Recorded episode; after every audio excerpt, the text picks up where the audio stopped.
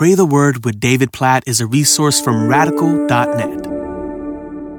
Obadiah chapter 1, verse 15. For the day of the Lord is near upon all the nations. So, what's interesting about this Bible book, it's really only one chapter, is it is specifically focused on God's judgment coming upon Edom, which is the nation made up of the descendants of Esau. Think distant cousins of the Israelites. And we see Edom mentioned at many different points in prophetic books in the Old Testament. But here in Obadiah, the focus is pretty much entirely devoted to God's coming judgment upon Edom. And we get to this verse in verse 15 where it says, The day of the Lord is near. But listen to the phrase, not just upon Edom, the day of the Lord is near upon all the nations. This verse, this Bible book is a reminder to us that all the nations, all the tribes, all the people groups of the world, with all the languages in the world, will one day stand before God as judge, including our people group, whoever we are, whoever you are listening to this right now. The day of the Lord is coming where every type of person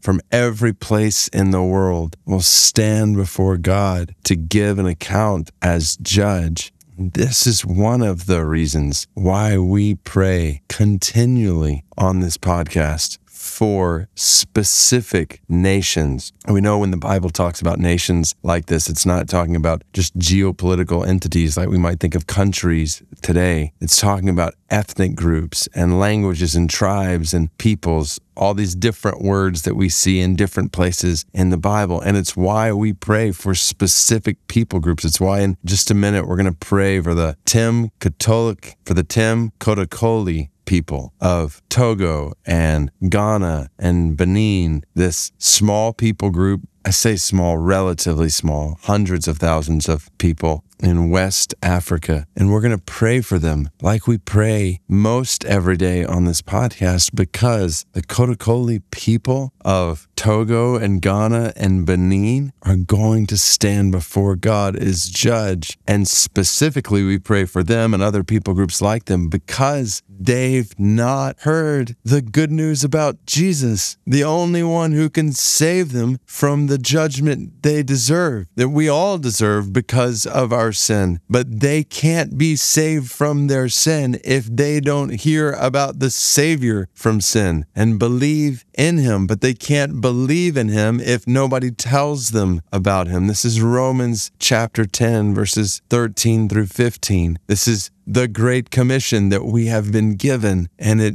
should drive our praying on a daily basis. We pray, we give, and we live for the spread of Jesus' name and Jesus' love and Jesus' fame among all the nations. Why? Obadiah 1:15. For the day of the Lord is near upon all the nations. This is what it means to be a Christian, to be a follower of Jesus is to live every day, pray every day, give every day, go right where we live and wherever God leads every day, knowing that in the end on a day that's coming. All the nations will stand before God as judge. So we pray, God, we pray for the Kotokoli people of Togo and Ghana and Benin, this Muslim people group. God, we pray, knowing that your judgment is coming. We pray for their salvation. God, we pray for the spread of your grace and your mercy in Jesus to them. Please, God, hear our cries today and cause laborers to go to the Kotokoli people. Cause people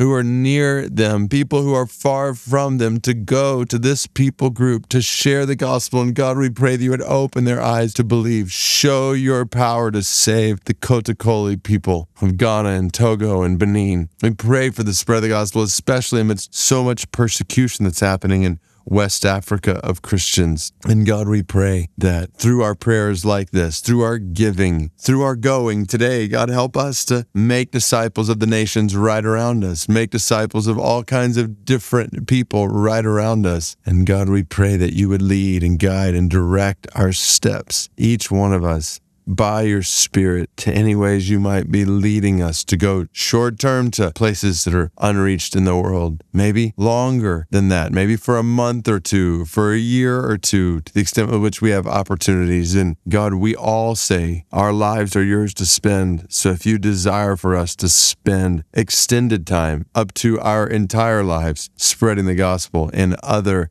nations, among people where the gospel has not gone. We say we will do it. We trust you with our lives. You're Lord of our lives. Spend us today through our praying and our giving, our going today, right around us, right where we live, and in the days to come, wherever you might lead. Always cognizant of the fact that the day of the Lord is near upon all the nations. Obadiah 115. In Jesus' name we pray. Amen.